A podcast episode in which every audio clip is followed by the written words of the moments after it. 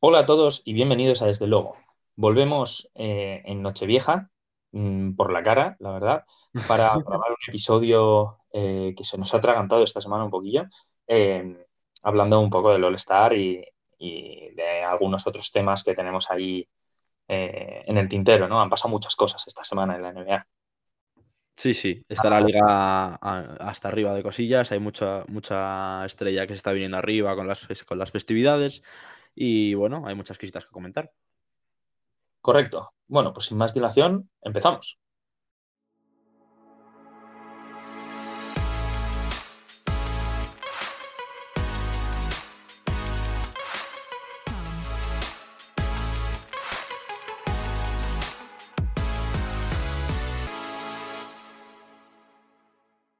Ok, Marcos, ¿qué tal? ¿Cómo estás? Buenas, buenas, ¿qué tal? ¿Cómo estamos? Lo, bueno, lo primero que todo, em, eh, feliz año a todos los oyentes. Ya este, este capítulo probablemente ya se esté escuchando en el año 2023, que es nuestro segundo año de, de vida, que no hemos llegado todavía a un año de vida entero, pero ya es ese paso, ¿no? Ya hemos pasado este de nuestro primer 31 de diciembre juntos. O sea, habrá que traer a Nano, ¿no? Eh, Habrá que traerle, digo yo, de- desde luego, desde luego. A ver si nos ha ido de caza de patos o alguna movida de esas de la suya. Pues en estas fechas, si- si empezásemos a contar la cantidad de planes, pues igual tendríamos que hacer un episodio entero solo. Tal cual.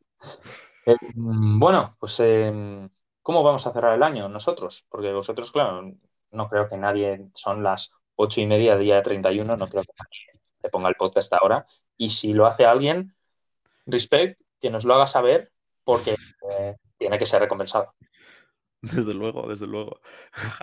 Eh, pero ¿cómo queremos cerrar el año? Bueno, eh, hace unas semanas se abrió la votación eh, para el All-Star, que este año... eh, ¿dónde, ¿Dónde era este año? Este año lo tenemos en Utah, el 19 de febrero. eh, se, se citan ahí las estrellas, bajan de, lo- de la punta de los, de los árboles de Navidad para, para irse a Utah todos a jugar. Ya Te digo una cosa, que pereza irse a Utah a hacer un, un All-Star, en plan. O sea, mira que no, no habrá sitios en Estados Unidos que se tienen que ir a Utah.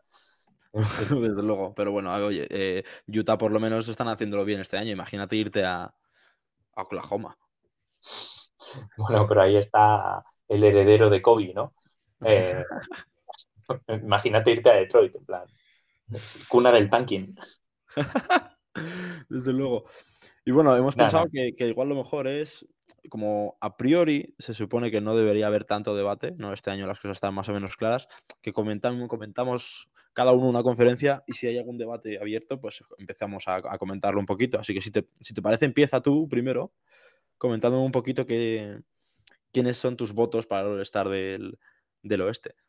Uy, yo lo tengo bastante claro. Creo que en el oeste este año eh, no debería haber debate. Eh, y, y voy a cara perro. Para mí, eh, me voy a dejar el, el último que sí que puede haber algo de polémica, pero yo creo que después de lo de esta semana se ha despejado completamente, particularmente después del partido que hace ayer, eh, ahí dando pistas. el rey. Eh, mi frontcourt es Nikola Jokic, Zion Williamson, LeBron James, LeBron James. que ese era el que iba a dejar para el final, pero es que nada, o sea, es que es tremendo. O sea, ayer Sí, no puedes dejar a 47 LeBron fuera de All-Star, obviamente. O sea, eso es algo que es Ah, que no puedes. Tiene que, es que tiene que estar, tiene que estar. Es que no hay nadie mejor ahora mismo, yo creo, en el oeste. ¿eh? Tiene que estar y- Eh, y tiene que ser capitán también de su equipo. Pues sí, pues sí, la verdad es que sí. Y Ah, encima, eh, verle jugar con mi, con mi, con mis exteriores, con mis dos exteriores, va a molar. Para mí, Luka Doncic mm, es un serio candidato al MVP este año y tiene que estar en el All-Star. eh, y verle jugar con LeBron en el oeste, tal, ahí de panas, no sé qué, eh, me va a molar muchísimo. Y ya es un equipo potente, o sea, Jokic, Zion, James, o sea, ya va a haber gente volando y haciendo mates increíbles. Desde Y luego. bueno, Jokic haciendo sus, sus pases sin mirar y tal, y Doncic pues marcándose un triple, picándose con el que le toque tirar del este, ¿no? Eh, y mi último exterior es Devin Booker. ¡Oh, va! Míralo. Devin Sí. Booker, pues fíjate. En primer lugar, he de decir que yo creo que la posición sería para Stephen Curry si no llega a estar lesionado. Correcto. Yo, yo creo que no llega. Igual llega. Entonces, imagino que tú también lo cambiarías, ¿no? Y pondrías a, Sí, a sí, Stephen sí, Curry. obviamente, pero al final, bueno, sí que es verdad que Booker se ha perdido una serie, bueno, son unos cuantos partidos últimamente, pero es que mm, en cuanto te pones a ver quién está detrás de, o sea, quién tiene que ocupar la, la plaza de Stephen Curry, eh, no, tampoco hay Bueno, tienes a que Yamorant, digas, te iba a decir. ¿eh? Yo pensaba que ibas a decir Yamorant, de hecho. Ya, pero, pero no, es que creo que Booker lo está haciendo mejor.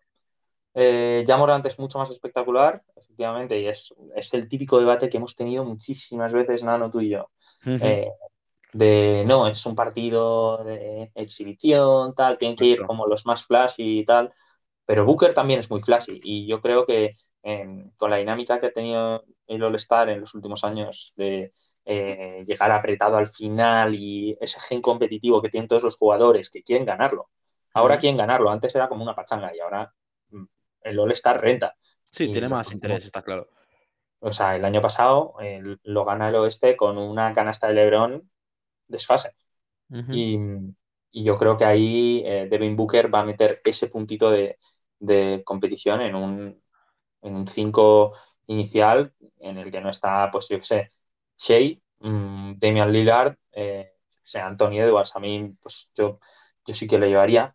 Eh, Jordan Quizás, Poole, quizás todavía no ha hecho tanto, ¿no? Como para ir eh, Anthony Edwards. Sí, o sea, premiar antes a jugadores como, como yo qué sé, Sabonis, que está poniendo los Clippers arriba, Paul George, mm, hmm, incluso bueno, Grant George, no, de los, de los que no Blazers, se te ven los colores, tío. O sea, a ti te encanta, a ti te encanta Paul George, muy bien, pero Paul George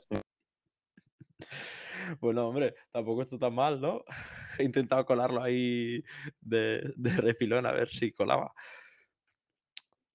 Pero bueno, o sea, yo creo que, que este año entonces el, el oeste, Eh, dentro de lo que cabe, o sea, dentro de lo que cabe, el, el- el- oeste está bien. O sea, yo lo veo bastante claro. hmm.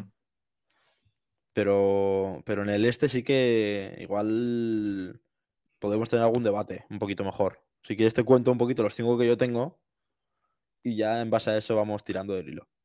Venga, me renta. Para empezar, de, de guards tengo a Jalen Brown y a James Harden. A mí me parece que esos dos jugadores se merecen estar en el, en el right. All-Star. Jalen ¿Vale? Brown. Jalen Brown, sí, señor. Y, y luego eh, los tres de frontcourt em, está Tatum, está Giannis y aquí tengo mi duda, pero yo creo que voy a meter a Durant. Uf. Vale. O sea que eso supondría, para, para- pa- por si hay alguno que todavía no ha hecho las cuentas, dejar a, a Joel Embiid fuera del, del quinteto titular. Hmm. Me sorprende la selección de Harden, tío. Mm, Me parece que está jugando muy bien, o sea, está muy, Está muy jugando- fresquito, está, está jugando muchos minutos y, siendo el máximo asistente de la liga. O sea, está, Sí, sí. a mí me parece que se merece, se merece en estar en el, en el equipo titular. O sea, yo creo que mm, o sea, hay cuatro que están claros y, y yo también dejaría en Beat fuera, eh, muy a mi pesar, pero es que creo que el nivel que están mostrando eh, tanto Durant como Tatum eh, es inapelable. O sea, que al final estos tíos tienen que jugar 100%. Y Mm. Giannis, pues es, es que también está haciendo barbaridades. Ayer creo que hace un partido de 40 puntos, 20 rebotes. O sea, y Es que al final, o sea, yo también me ha parecido muy clave premiar a Boston por ser el mejor equipo de la liga, ¿no? Con dos jugadores que encima están jugando a un nivel bastante alto eh, y que me parece que, pues, que tienen que estar ambos en el, en el quinteto titular, ¿no? O sea, Brown y, Brown y Tatum son, a- bueno, eso habría que debatirlo ahora quizás, em, pero para mí están ahí luchando con la dupla de Filadelfia por ser la mejor pareja de la liga ahora mismo. Sí, puede ser. Eh, yo creo que mm, para mí Jalen Brown no es discutible, o sea, estoy de acuerdo. Eh, pero la posición de Harden, a pesar del buen nivel que está, que está mostrando, creo que no es tan fija e indiscutible como, como las demás. O sea, para mí hay, eh, aparte de Harden, dos personas más que, que tienen que estar en esa conversación y son Donovan Mitchell y, y Ujú. Kyrie Irving.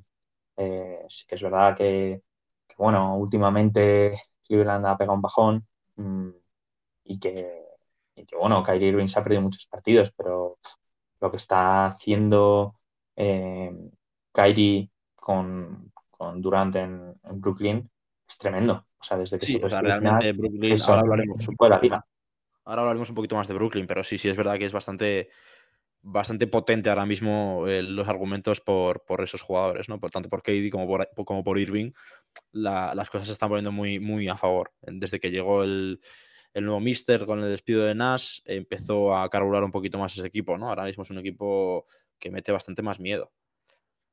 Hmm. Sí, sí, y que están cuadrando piezas. Em, han construido el equipo un poco desde la defensa, ¿no? Y a mí me está gustando ver a TJ Warren otra vez jugar. Ya hmm. sé yo que a ti te gusta mucho. A mí TJ Warren me gustó mucho en la burbuja y, ahora está volviendo más o menos poquito a poco eh, a, ser ese jugador otra vez. Em, pero bueno, si quieres hablamos más adelante de, Brooklyn. Eh, me interesa mm, saber, eh, conocer un poco más tu opinión acerca de lo que comentabas del mejor dúo de la liga.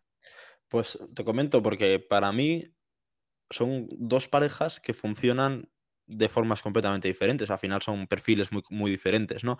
Tenemos por un lado la dupla de Boston, que son Jalen Brown y Jason Tatum, que son los que están llevando a, Boston a ser el mejor equipo de la liga, casi con tres victorias de diferencia por encima de, los demás. Em, y, y, lo que hacen es que los dos son jugadores que podrías decir que se parecen en muchos, en muchos aspectos. Son dos jugadores que defensivamente han pegado un, subidón, o sea, son jugadores muy, muy buenos defensivamente, muy versátiles a la defender cualquier tipo de posición y que son muy buenos buscándose su propio tiro. Tienen una capacidad para, para anotar y para conseguir puntos eh, para su equipo muy alta. Y, y, lo bueno que está siendo para Boston es que se están compenetrando bien, o sea, no se están quitando eh, bueno, sí es verdad que está Tatum cogiendo un papel un poquito más importante, pero, pero no se están quitando tampoco tantas oportunidades entre ambos. Y por eso a mí me parece que, hasta ahora, hasta quizás las últimas tres semanas, era el, dúo más fuerte de la liga.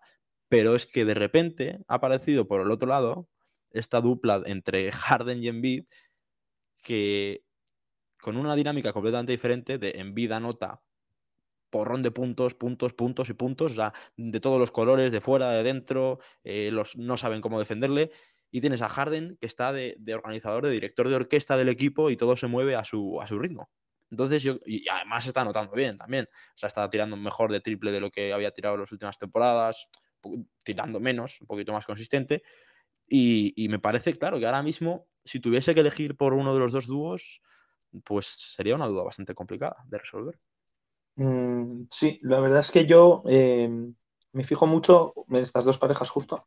A mí me gusta también em, mucho el, dúo Kyrie Irving-Kevin Durant, pero, pero obviamente no están en esta conversación actualmente, yo creo, em, porque no son jugadores que estén tan compenetrados eh, entre ellos. O sea, mm, cada uno desde su punto de vista, pues sí, eh, o sea, desde su punto de actuación sí que eh, quizás tienen más impacto en el juego, pero no al nivel de, estos cuatro jugadores que mencionabas. Em, para mí es, son dinámicas completamente distintas, eh, obviamente. Em, y es, muy, es muy curioso que Jalen Brown y, Jason Tatum, siempre que hacen buenos partidos, hacen, hacen los mismos registros. Igual uno marca 39 puntos, el otro 37, pero ha hecho tres asistencias más. O sea, eh, están muy enchufados y son muy regulares. Eh, y luego, si de repente Tatum pues, no está muy inspirado, tal, que Tatum aporta en los dos lados de la cancha, defiende bastante bien. Em, de repente Jalen Brown hace como el otro día y te marca 23 mm, puntos en el último cuarto y te cierra el partido. Em, y por otro lado, mm, me está gustando mucho ver a Embiid con alguien que le pasa el balón cuando lo necesita, cuando él lo necesita, cuando le viene bien, cuando tal. Y es que Harden eh, no, está, no está gordo. Eso es una buena noticia. Y es Navidad, ¿eh? No está gordo y es Navidad. Pero tampoco está hiperatlético, pero está en, su spot, ¿sabes? Eh, está ahí de que el tío va andando, pero se mea a todos y controla completamente el ritmo del partido. O sea, eh, el otro día se hizo un triple doble mm, bárbaro con 20 asistencias. 21 sí, sí, sí. Pero eso, claro, ahí tenemos esas dos, ¿no? Va de duplas el tema. Pero lo que quizás más ha llamado la atención alrededor de la liga en, los últimos, las últimas dos semanas ha sido eh, una persona individual, ¿no? Yo diría que el foco ahora mismo de la liga está puesto en, en Luka Doncic. Tenemos que hablar de Luka Doncic. Hay que hablar de Luka Doncic. Bueno, es que esta semana han pasado muchas cosas, pero sí. Han pasado muchas cosas, sí. Pero yo creo que lo de Luka... La página principal es Luka Doncic. O sea, realmente el tío en las dos últimas semanas se ha cascado dos triples dobles eh, escandalosos, ¿vale? El primero que fue con 50 puntazos, 10 asistencias y 8 rebotes, que ya es una barbaridad, pero es que la semana siguiente se marcó el... Cualquiera que sepa que haya visto un poquito de NBA ha visto ya estos números, que se marcó 60 puntos, 10 asistencias y 21 rebotes. O sea, pero que encima remontando a los Knicks eh, con una cosa, en, el último minuto, un nueve puntos, como una cosa súper surrealista. O sea, increíble. Eh, Luka Doncic está haciendo magia pura, magia navideña. Hmm. Sí, sí, o sea, está tocado por una varita el tío. Y en los últimos cinco partidos ha, promediado 40,4 puntos por partido. 11,8, eh, o sea, está promediando triple doble, 11,8 rebotes y 10,4 asistencias en los últimos cinco partidos. tremendo. O sea, eh, la canasta esta que marca para irse a la prórroga contra Nueva York, que no se la cree ni él en realidad, porque hay dos tíos de Nueva York cogiendo el rebote y eh, eh, Luca da un paso a la izquierda, de intuición sería, y, lo pilla y la enchufa. Y ese partido, de verdad, yo llevo viendo toda la semana los highlights, porque no me lo creo, es que un triple doble de 60, 20, 10, en plan. Vale, las asistencias mm, pues las hace mm, con la gorra, pero 20 rebotes. Sí, sí, increíble. O sea, como todo le salía, básicamente. Y lo que me parece loco es, pues eso, que, que ahora encima el equipo está empezando a hacer un poquito mejor las cosas y, mira que todavía faltan, faltan jugadores por volver, ¿no? Está Maxi Kleber todavía lesionado, está eh, Josh Green también lesionado, Finney Smith tampoco está jugando. Entonces, eh, cuando vuelvan todos estos, que a priori son jugadores que aportan al equipo bastante, eh, un nivel parecido al que ha mostrado estas últimas dos semanas de Luca, pone a Dallas mm, bastante potente. Sí, está empezando a funcionar el tema con Christian Wood y, bueno, el otro día en el partido de Navidad eh, contra los Lakers eh, funcionó muy, muy bien Dallas en general. O sea, empezaron a enchufar unos triples, tío. Tim Hardaway mm, volviendo a ser ese jugador tan importante en Dallas. No sé, yo creo que si medio mantiene este nivel y obviamente Doncic sigue a nivel candidato serio a MVP, Dallas, no, Dallas está en playoff para mí. Sí, sí, completamente. Pero, a ver a, dónde llegan. Claro, claro, claro. Mm, quizás también esta, esta, esta, bueno, esta aparición, no, esta aparición no, porque ya, ya estaba aquí, pero este nivel de, de Luka Doncic tan, tan alto está llevando a que no se le vea tanto a otro jugador que también se está sacando eh, partidazos eh, por allí y por aquí y por allá que es eh, Nikola Jokic. Hmm. O sea, Jokic también lleva dos semanas el Joker espectaculares. O sea, de los últimos siete partidos que ha jugado Denver, ha ganado seis. O sea, ahora mismo está muy bien también. Y, y triples dobles de más de 40 puntos, pues tres de ellos en las dos últimas semanas, que también es una barbaridad, ¿sabes? Pero claro, es que está Luca al lado. Hmm. Sí, sí. Y encima, bueno, o sea, Jokic eh, también es que estaba brillando menos quizás porque eh, han vuelto muchas piezas al roster de, Denver, ¿no? Y entonces, eh, bueno, entre que Aaron Gordon está a un buen nivel, Jamal Murray ha vuelto y ya está jugando bien, Bruce Brown está aportando mucho y demás. Incluso Porter Jr. ha vuelto también, sí. Justo. Em, quizás había perdido un poco el, spotlight y yo creo que la peña está hasta las narices de ver que este tío gana MVP tras MVP, ¿sabes? Que este gordito de repente es el mejor de la liga y no le quita a nadie el puesto.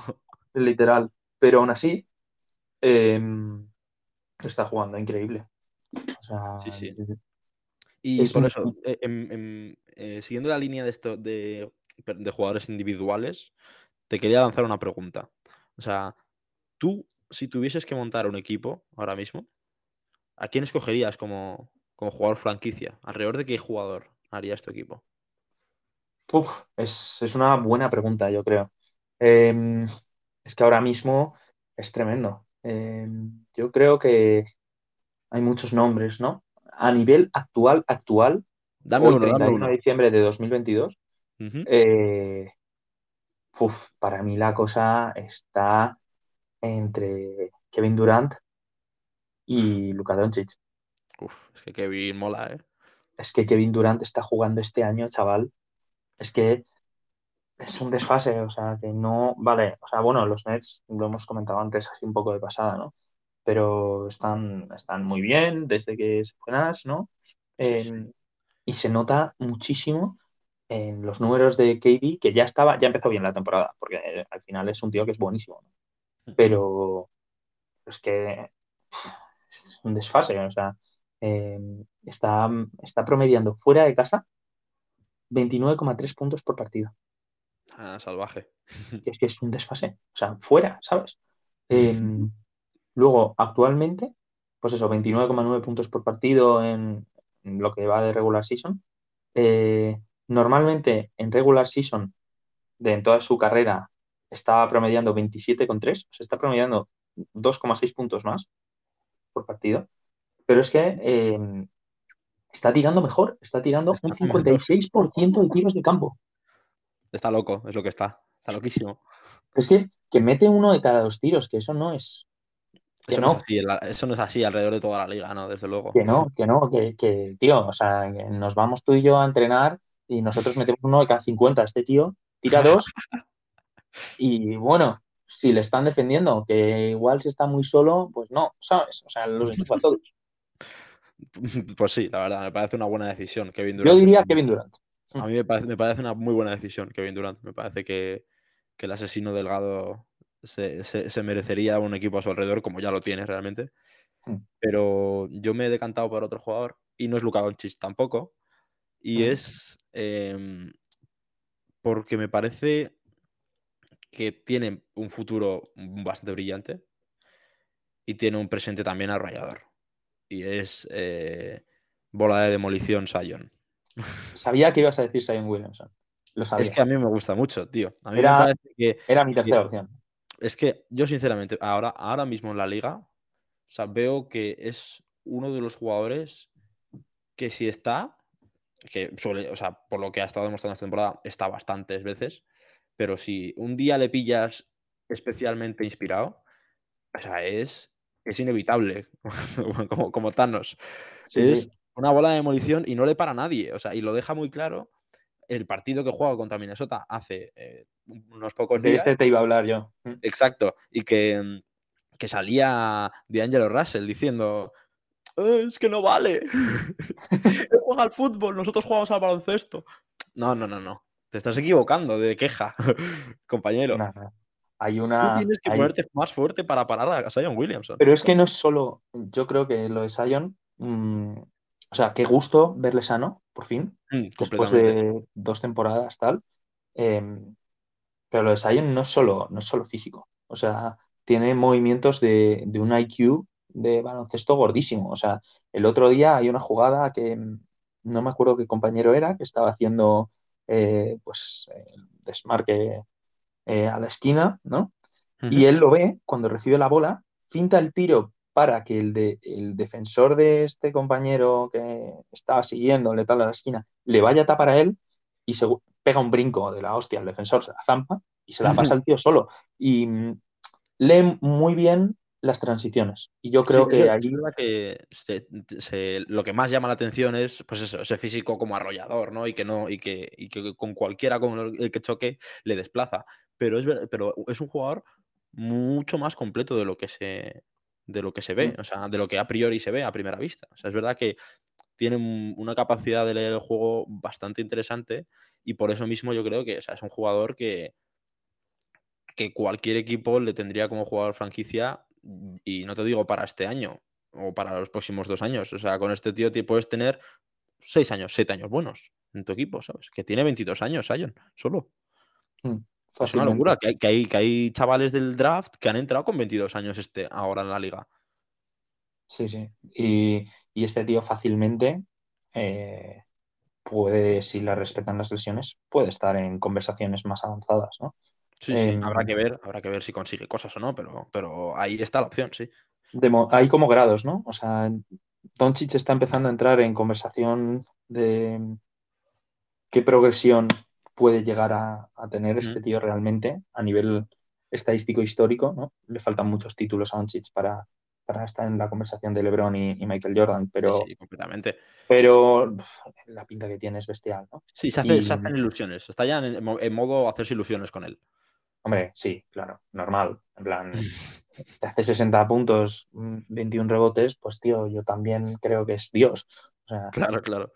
pero no, a mí lo de Zion eh, es que ese partido además es muy bueno de, de- de los Pelicans. Y me gusta mucho el fit que tiene con, con McCollum. Mm, Me, gusta mola. cómo están jugando entre ellos. Eh, mira que McCollum no es un base puro, pero, pero se están entendiendo muy bien. Ahí tenemos a, a los Pelicans también empatados con, con Denver, con los Nuggets, en, en el top del oeste. Un oeste que Mm. este año no sé qué ha pasado. Bueno, que está como un poco confuso todo, ¿no? Pero, pero Sí, yo es, me quería es ir a hablar una un tabla rara. Sí, Es ¿verdad? Es como que de repente ves el quinto puesto y ves a Sacramento y dices, ¿qué? Mm. ¿qué? ¿Cómo? ¿Cómo? ¿Qué, qué está pasando? Y luego ves el puesto 9 de play-in, están los Warriors por la cara, los Suns eh, séptimos. Está bastante apretado, hay que sí, decir. todo se ha dicho. O sea, obviamente todavía está todo muy, muy juntito.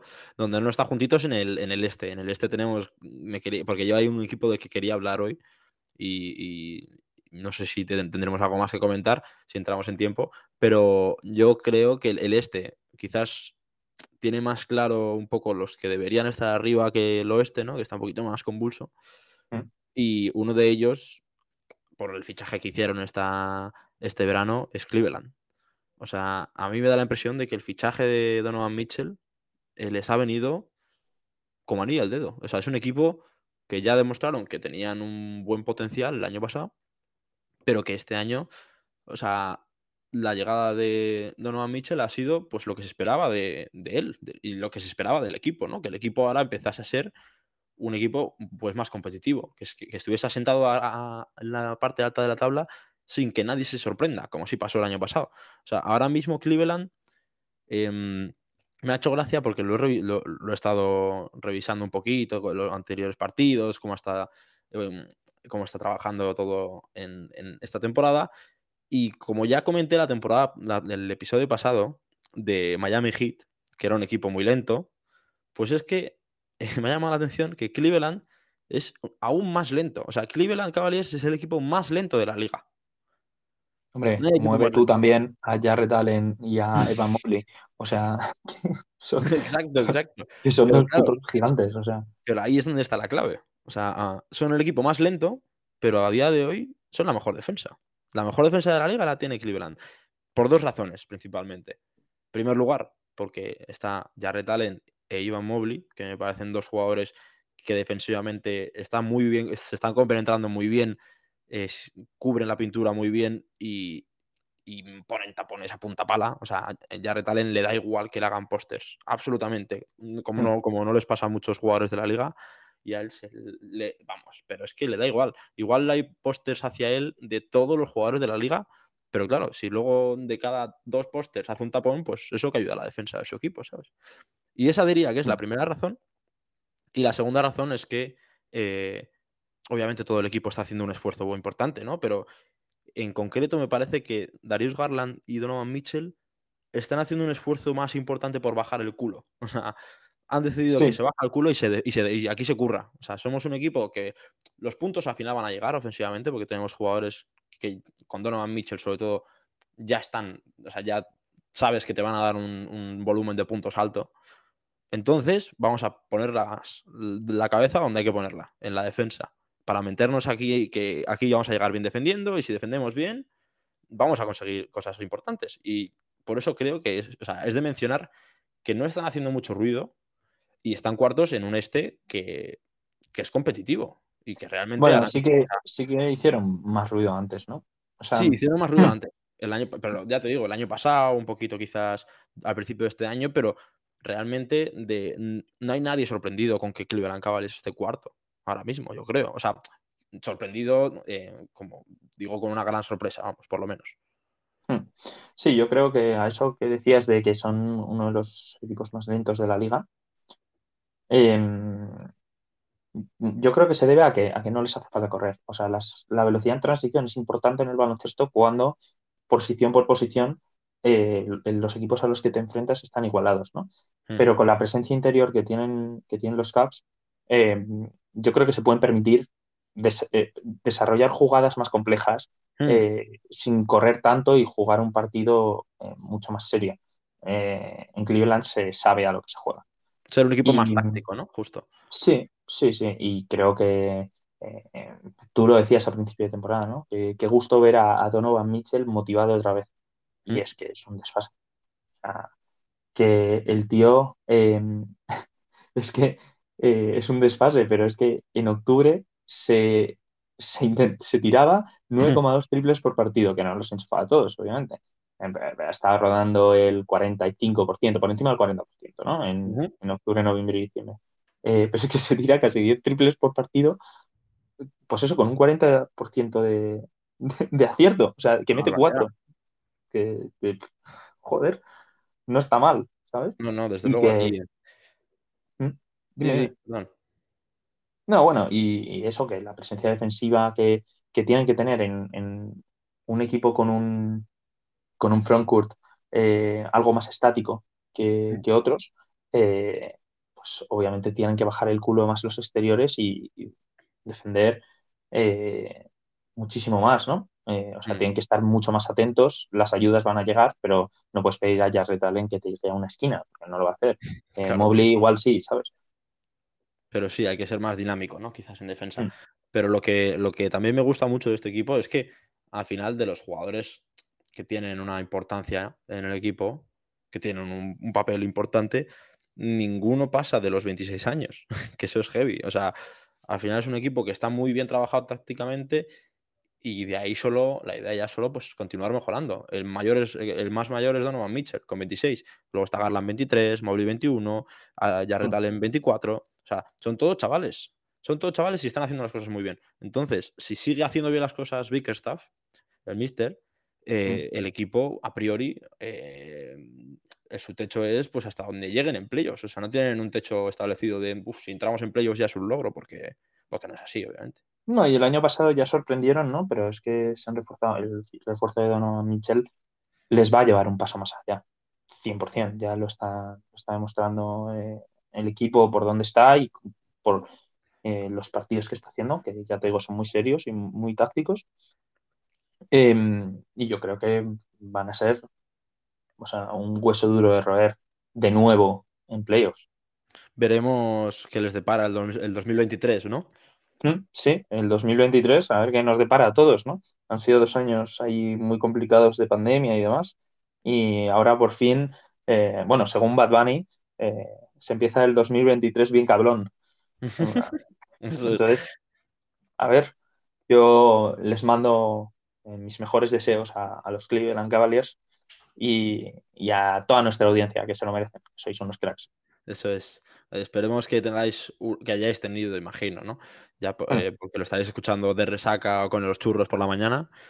que hayáis tenido una, una buena fiesta de fin de año, unas buenas vacaciones y que, y que espere y que todavía quedan los Reyes también. Nos pueden traer un regalito bonito, alguna camiseta de la NBA, algo, un pase premium para una grabación desde el logo, algo así. Ojo, ¿eh? Yo creo que los que están esperando los Reyes con, más ganas son los Lakers, a ver si llega Miles Turner o The Rosen, que últimamente se está hablando mucho. Pero sí, sí. Eh, esperemos que, que este 2023 nos traiga muchas cosas, mucha NBA, mucho desde el logo y, y bueno, cosas bacanas para todos. Bueno, pues esto, esto ha sido todo por 2022. Próximo episodio 2023. Sí, señor. Hasta luego.